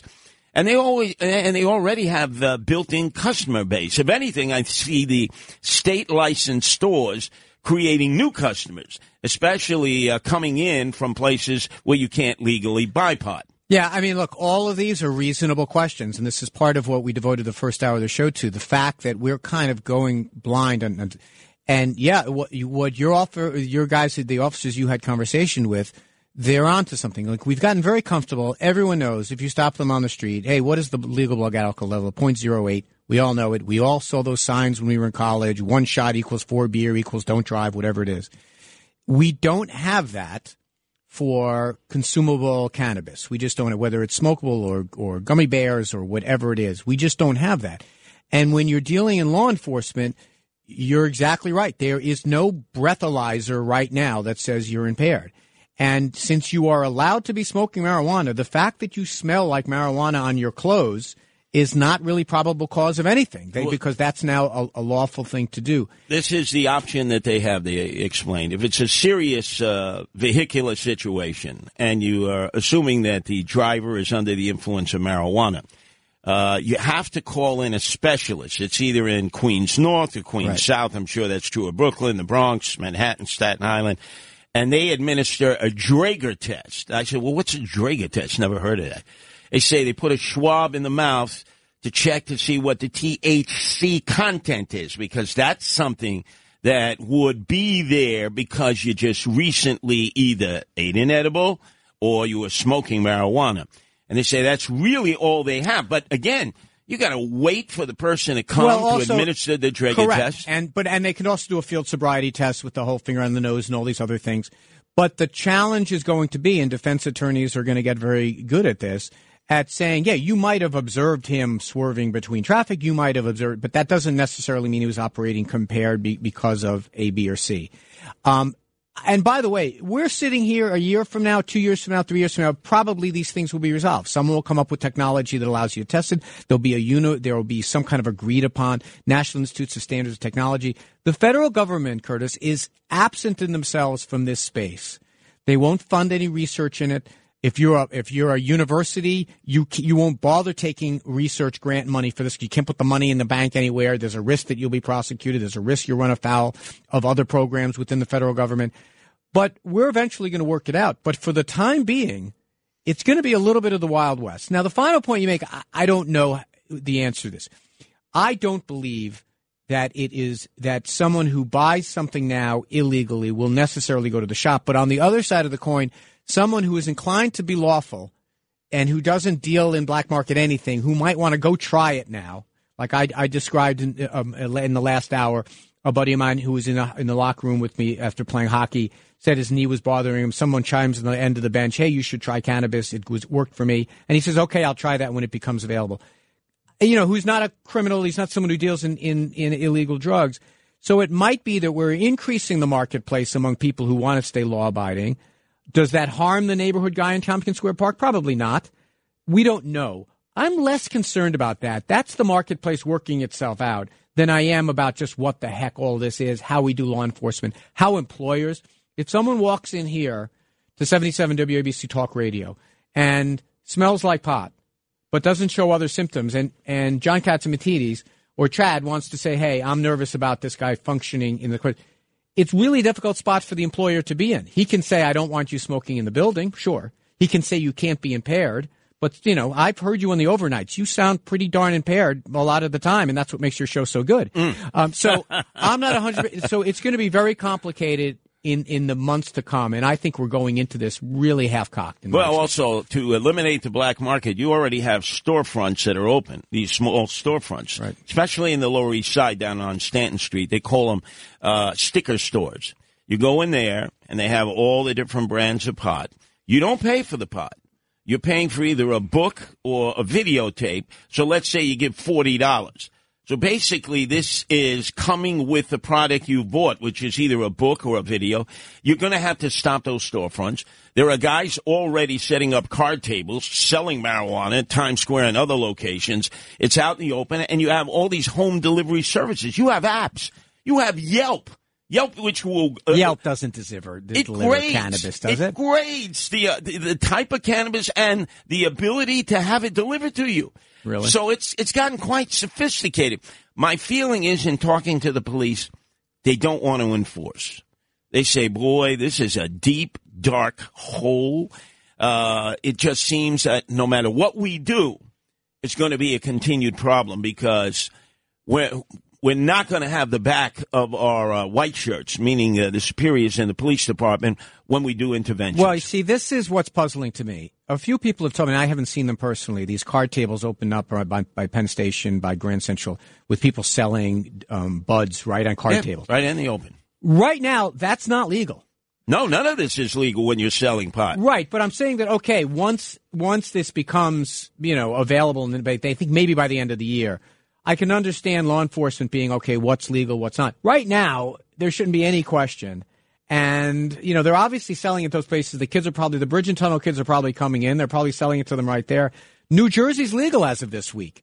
I think we really are entering a, a period where I hope that we're going to learn best practices. But I think you're right. I think that the message that's going out to law enforcement is listen, this has been decriminalized. I'd rather have not have to deal with it than have to show what percentage of it he was selling, what he wasn't. Um, and I'm concerned about what that means, particularly now when crime was relatively low. Maybe we had the luxury to try some of this stuff out. I'm nervous about what it Sure, means and right now. in Jersey, you talk about Jersey, Attorney General tells uh, law enforcement all over the state that as long as they're not using marijuana in its edible form or smokable form on the job, they're okay. You, you want to puff, puff, pass off duty. Now, individual mayors have come forward and say, no, no, no, no, no, no. We're going to continue to test our police officers. What a mixed message that is. Well, how and it's the same way. If you want, and I'm not, you know, I, I believe in, in strong gun control laws, but if you want to get a firearm, you have to say on the form that you're not a user of drugs. Like you know, that's a reasonable question to ask.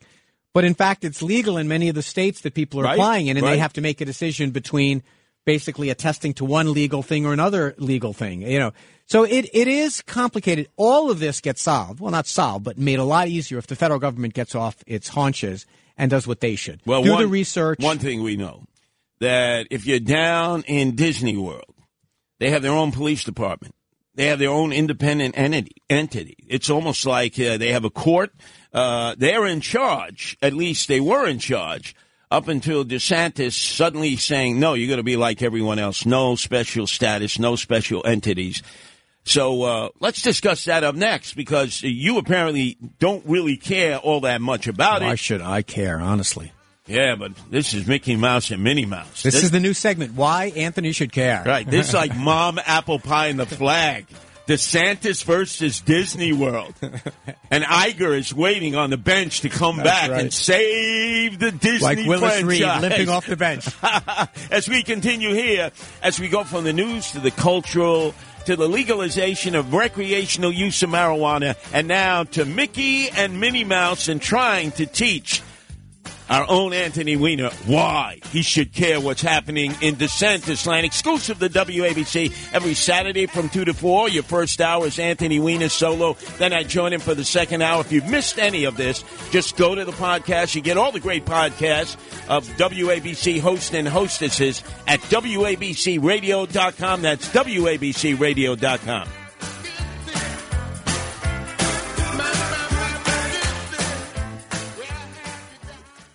Talk Radio 77 WABC.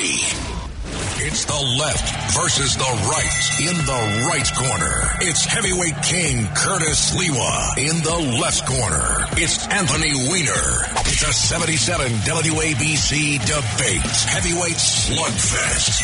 On New York's news and talk station, 77 WABC.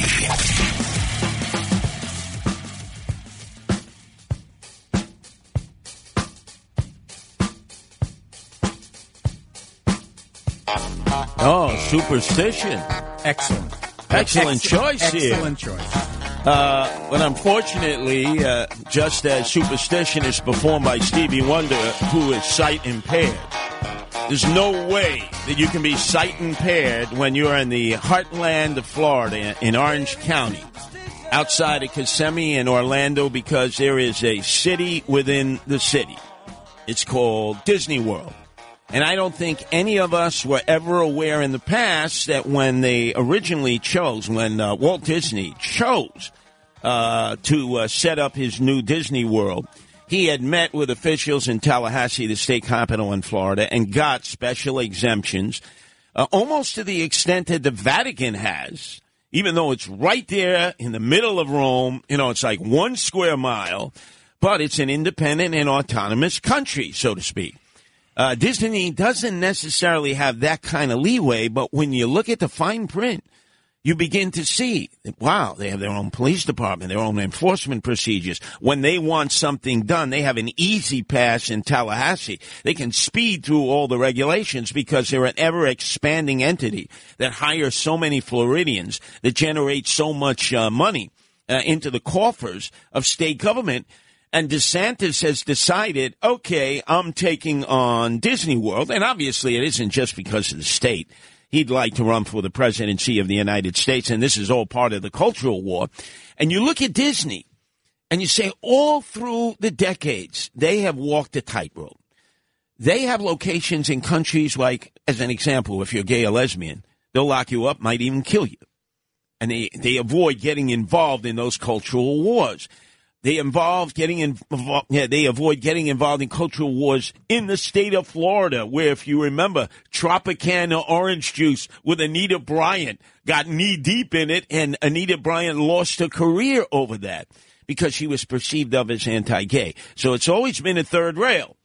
But I think DeSantis sees this as a potential way of showing that he is a national leader. He could be president and he can take on these big entities when it comes to cultural wars. And quite frankly, this uh, CEO who replaced Iger, he just seems to be fumbling and stumbling. His own workers are upset, his own lesbian and gay workers and transgender workers. Nobody seems to be happy because now Disney is totally absorbed into these cultural wars and they don't really have a way out. You know, I, first of all, let me just say this. I, I don't see you as a culture warrior.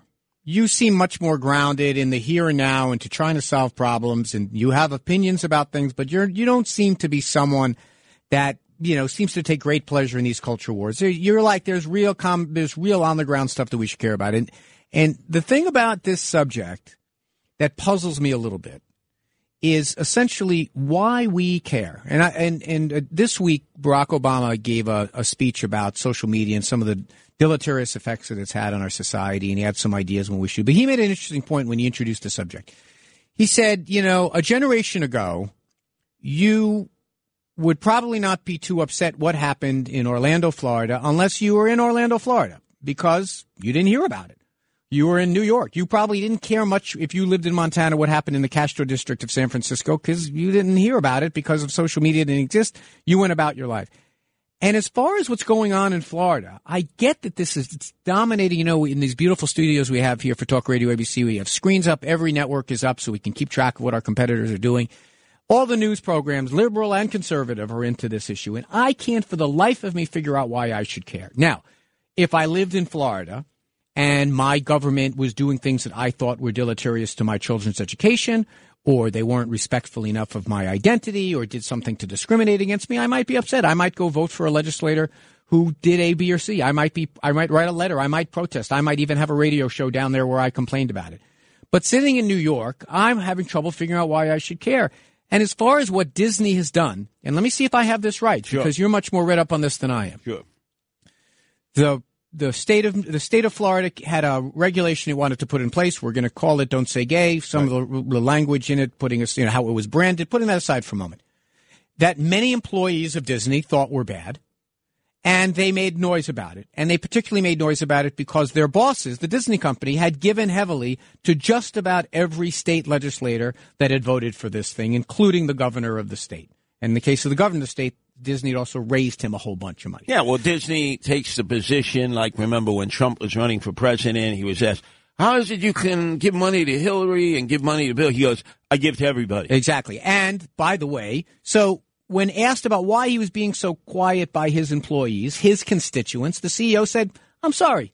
I didn't, we tried to handle this quietly by dealing with the state legislature because we're donors. Let's say we tried, that didn't work. But to my, my LGBT uh, community who works for me, I'm sorry. I regret it. We stand with you. That was his crime. Now, it isn't, it isn't a crime, and I'll tell you what, it's it been absorbed into a even larger issue about parental involvement and teachers and education. Uh, obviously, we saw that in the gubernatorial run in Virginia. We saw that this week. Randi Weingarten said, said basically, uh, families, you can't be interfering with what teachers are doing in the classroom. Yeah, but that and is- telling us what books your kids can read, what curriculum your kids can have. So you understand it's no, part no, of no, that broader I, issue. I, I totally get that. But let's look at this from 30,000 feet. Yeah. He took a position that many of his, his employees care about. There are, there are shareholders that are on a different side of this issue, but this entity, this company is basically expressing their view about a legislation. Okay? That happens all the time. Companies are constantly weighing in and saying, I, I'm an oil company. I don't Have- like have you- environmental have you, policy. Have you been to Disney World? I have not. Oh, I've been to Disney World. I mean, not since I was a kid. I haven't taken Jordan, uh, but I, I have Let not. me tell you, uh, I've been to Disney World to give speeches. Uh, I was part of uh, an, a national group uh, of hospitals that were caring for children, Children's Miracle Network. I was the keynote speaker. They were having their convention there. It is red. There are some blue people there, but you see the heartland of America. They're coming. They got the big turkey legs. They're standing on Yeah, like I, I totally the get it. pilgrimage to Disney World. They save up all year to go to Disney World. So from a corporate viewpoint, they want people who are liberals to come with their families. They want people who are conservatives. They want apolitical. They want gays and lesbians and straights Right. and transgenders. And so by appearing to take one side or another on this Well, issue. wait a minute, but this is this gets down to the very nub of it. Is when you fight for someone else's rights, are you diminishing your own at well, all? because of course not. Because clearly they're not doing that in Red China, where they have a Disney World. No, I, I, I get it, but if you, the- in many ways, and this is where it gets back to this notion, like, why should I care? These are corporations acting like corporations. We can be individual citizens and act the way. I remember there was a pizzeria, there was a pizza company, I guess it was Domino's, Coors Beer. There are people that, there are executives and government uh, and entities. Even though I got to admit, I tried Chick Fil A for the first time the other day. It is good, man. It is good. Okay, but putting that aside, I don't want to get in trouble. But the, the the point I'm making is this is corporations acting the way corporations act. They're trying to do work these balance. They care about their employees. They care about the locality that they're in. They care about they care about their shareholders. These are complicated things. The fight that's going on now is DeSantis is posturing that this is something bigger than it is and going in and saying, well, imagine if it was just a citizen who wrote a letter to DeSantis. I disagree with your with your with your policy and the guy says okay i'm going to remove the 30 hour speed limit from the uh, outside your house and make it a 60 mile an hour speed limit because i'm upset with well, your position Well, I think uh, the residents of Florida regardless of their p- political affiliation, because it really is a purple state, so close Yeah. in so many of these races, was shocked at all the freebies that Disney got. Was shocked at the fact that they really are, in many instances, independent and autonomous. They couldn't understand how a corporate entity could act as almost a government within a well, government. it's Disney is no corp. I mean, that's it's basically a city. It's a whole infrastructure. They have, you know, they employ so many It's people. like the Vatican, It's and instead of the bit. Pope, it's Mickey and Minnie. It's a little bit like that. So anyway, tell me why I should care. Like, why does this affect me? Why does Well- it affect my son? Why does it affect? I don't. I don't. I, don't, I may own share. I don't It- know. I, It's it's bleeding into the bigger issue of what should your children be subjected to. Uh, there are many class trips to Disney. There are many well, things. hold that- on a second. Hold on a second. What should my child be exposed to at Disneyland? I no, it or- goes right into the classroom. now. Okay, but the classroom debate is a whole different conversation Well- than Disney. How Disney Disney can take its position on the classroom debate. I can take a different position. Citizens can take their positions. Why are we treating the Disney position as any more important than anyone else's? Now, I have my position on it, but the point is, even my position doesn't matter. It's not my You- kid. You, you in any battle, and you know this, having been a very astute politician, you need a hero and you need a heel, depending on the people Right. that you are trying to appeal to. DeSantis has turned Disney World and Disney into a heel. Exactly. And he is the champion in this cultural war. So you understand, to go at Disney then attracts a lot of people's attention so that then all of a sudden you can start telling them about the other issues you're I involved think with. the culture wars are fake. They're created by politicians for the reasons you believe to treat our public debates like professional wrestling with heels and heroes. And that what we need to focus on, we need to take a step back and say, what are the essential issues that face me and my family? And uh, facing me and my family, maybe educational policies here in New York, maybe at the Board of Ed, maybe at our school, maybe the law enforcement issues that that that, that are maybe the rights of, of progress. I'm interested in, in the progress of, of peoples all around the world. I get it, but this is manipulative. We are doing culture wars so we don't realize that there are real battles that we need to fight that really do impact us. Yeah, but both sides are totally involved in this. now. I agree with that because there are a lot of people who, who, I mean, look, I'm not saying that I don't care about the rights of minority communities outside of my own neighborhood. I do. And I believe I should Well, advocate I'll for give that. you an example. But this is manipulative. at Let us point. say you are not a political family. You're independent and autonomous. You're not married to one party or the other or a particular ideology. When you hear people say that you, as a parent who send their children to public schools, uh, should not be involved in the process of determining what your child should be exposed to, immediately the parents' backs get out of joint. You see, when you say it that way, it really offends parents. You're saying, oh, basically, I dropped my kid off and I'm not entitled to know what the hell is Well, going on. Well, let me frame the issue a different way. Yeah. The people making decisions for what's going to get taught by your teacher in your classroom are people in Albany who represent Syracuse, who represent Buffalo, who represent Plattsburgh. You think that's a good idea? Localized control of education doesn't mean the state legislature steps in and says you can't say this teacher, you can't say that teacher. We have school boards, we have parents associations, we have principals, Right, we have teachers. Anthony- this is this is Anthony, this gets back to Ocean Hill, Brownsville, what I grew up with, forced busing. Albert Shanker was the head of the UFT, liberal, progressive. It was mostly uh, Jewish teachers at that time. And he was shocked that all of a sudden in the black community in Bed-Stuy, they were saying, we don't want your Jewish teachers. We don't want English. We want Swahili. We want African American studies. All of a sudden, remember, it, it divided people. Right, but it these was were- the cultural war of that time. I understand, but that was locality trying to figure how to do the most local issue imaginable. And I'll say something else, and we can have a, a broader conversation about this subject on, a, on another show. But this law that they were proposing that is now passed in Florida says that if you are concerned that any of the things being discussed are not permitted under this law, you can sue the school board and get damages. Okay? Is that really what we want? Parents suing their local school board because they don't like that something was mentioned and something was not. This is legislators and a governor in a state trying to manipulate this issue to divide us in ways that is unnecessary and destructive to the fabric of our country. These culture wars are created by politicians to get people stirred up and insecure about their future and to get them feeling an opposition to their community rather than a, a solidarity with Well, their community. speaking of lawsuits, uh, there are so many that have been filed uh, on behalf of inmates and correctional officers on Rikers Island. And this week, Eric Adams was told by the U.S. Attorney of the Eastern District be prepared for the federal government to take over Rikers Island. I think we should explore that from all points of view up next. That's why you're going to hear all different points of view when uh, Anthony Weiner joins yours truly, Curtis Sliwa. Every Saturday, 2 to 4, you get the first hour, all Anthony, and then I join him at the hip, and we take it to the 4 o'clock hour. Whatever you miss, go right to your podcast at WABCRadio.com.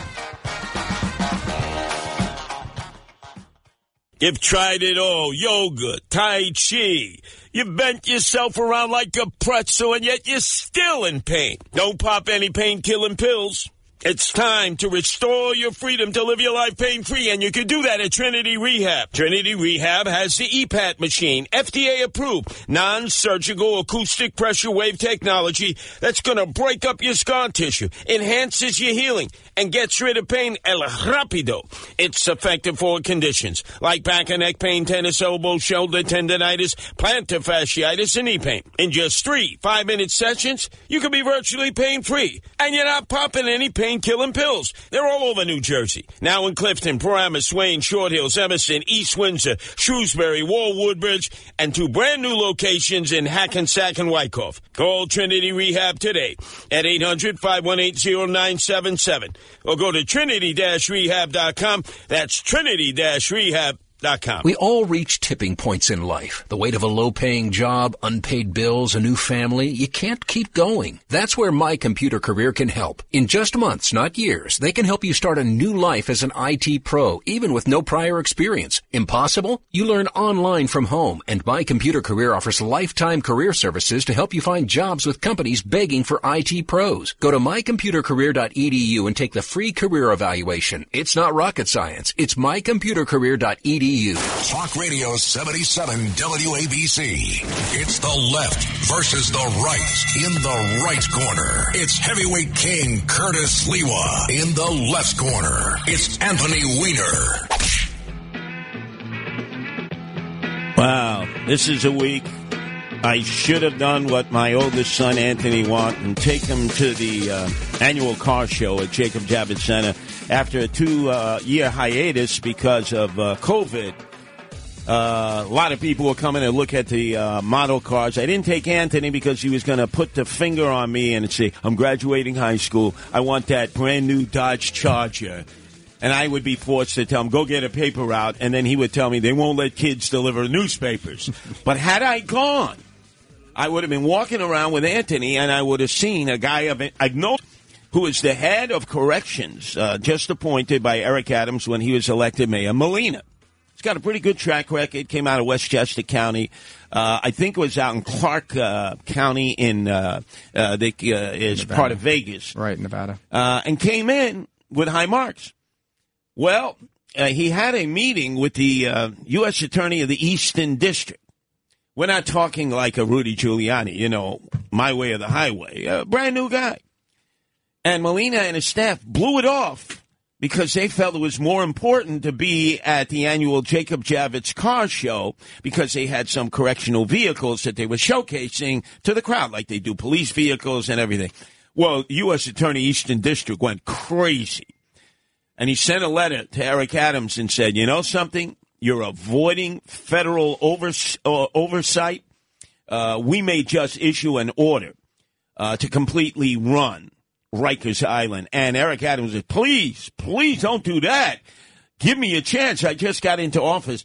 Boy, would that be a black eye. That would be a horrible embarrassment to the city of New York that we have to have the correctional department, which houses about 7,500 inmates, uh, being run lock, stock, and barrel by the feds and not by the city of New York. Yeah, I mean, you don't want federal takeover of anything. You don't want state takeover of anything. And I think it's fair for Mayor Adams to say, give me a chance. I think a legitimate criticism of the Adams administration up to now is we haven't seen much in the way of okay, what's your plan here? And as you know, this is you can it's the peeling of an onion. There are so many different problems going on at Rikers. You've got more people there than are supposed to be there. You have an intake system that is completely broken. People are supposed to be in intake for no more than a few hours have to live there. They're given plastic bags to defecate in. You've got a problems of, of suicides. You have a problem of violence. You have a problem of correction officers not showing up. And, and the correction officers who are there are completely worn out. And, and so there, this is and then on top of it all we should not have a conversation about changing the bail laws to, to, hold more people on bail without realizing where they're going to be held. It's at Rikers Island. So, all of that being said, it does seem like this was a, a mistake by the Adams administration not to at least try to do everything possible to make the case that there shouldn't be a takeover. I don't think there's going to be. I think they are going to give Adams a little more time. I, you know, it would have to be a court order. But there are so many times that the courts have already weighed in with the with with the city of New York and said, if you don't fix this situation, we're gonna. And um, you know, but I, I I'll say this also though. I'm not so sure that federal oversight or uh, or federal running of the prisons will get much better outcome. You know, these problems are endemic. They are really big problems, and this is why I think De Blasio did a terrible disservice by floating his proposal to build neighborhood jails and then basically walking away from it. Not advocating it, not really fighting for it or against it, just kind of sitting on it and, and handing it off like a time bomb uh, to, to, to Mayor Adams. But we better figure it out because it's out of sight for many of us, but it, it should not be. It costs the city of New York an enormous amount of money. If we wind, we're paying lawsuit after lawsuit. There are, there are people that are going there that are not coming out because of suicide, because of violence in there. Who and many of the people who are there, there are some people there who have committed who have committed crimes and are being held there for short periods of time as criminals. But there are a lot of people there who are just waiting to be processed, and even that process is broken. Well, I think the main thing is uh, has to be a realization that the correctional uh, officers do not control so many of the tiers; they're controlled by gangs whether they're Bloods or Crips or Trinitarios or MS-13. You have emotionally disturbed inmates who uh, cannot get proper care there. They're a danger to themselves, a danger to the other inmates, a danger to the correctional officers. And the disciplinary uh, procedures that were used to keep the inmates in check, I know this firsthand because I was housed on Rikers Island a few times, no longer exists. Even when there's like, let's say, hypothetically, a riot taking place. It used to be that some of the well trained uh, correctional officers would get their hats and bats and they'd have their body armor on. They're not permitted to do that any longer.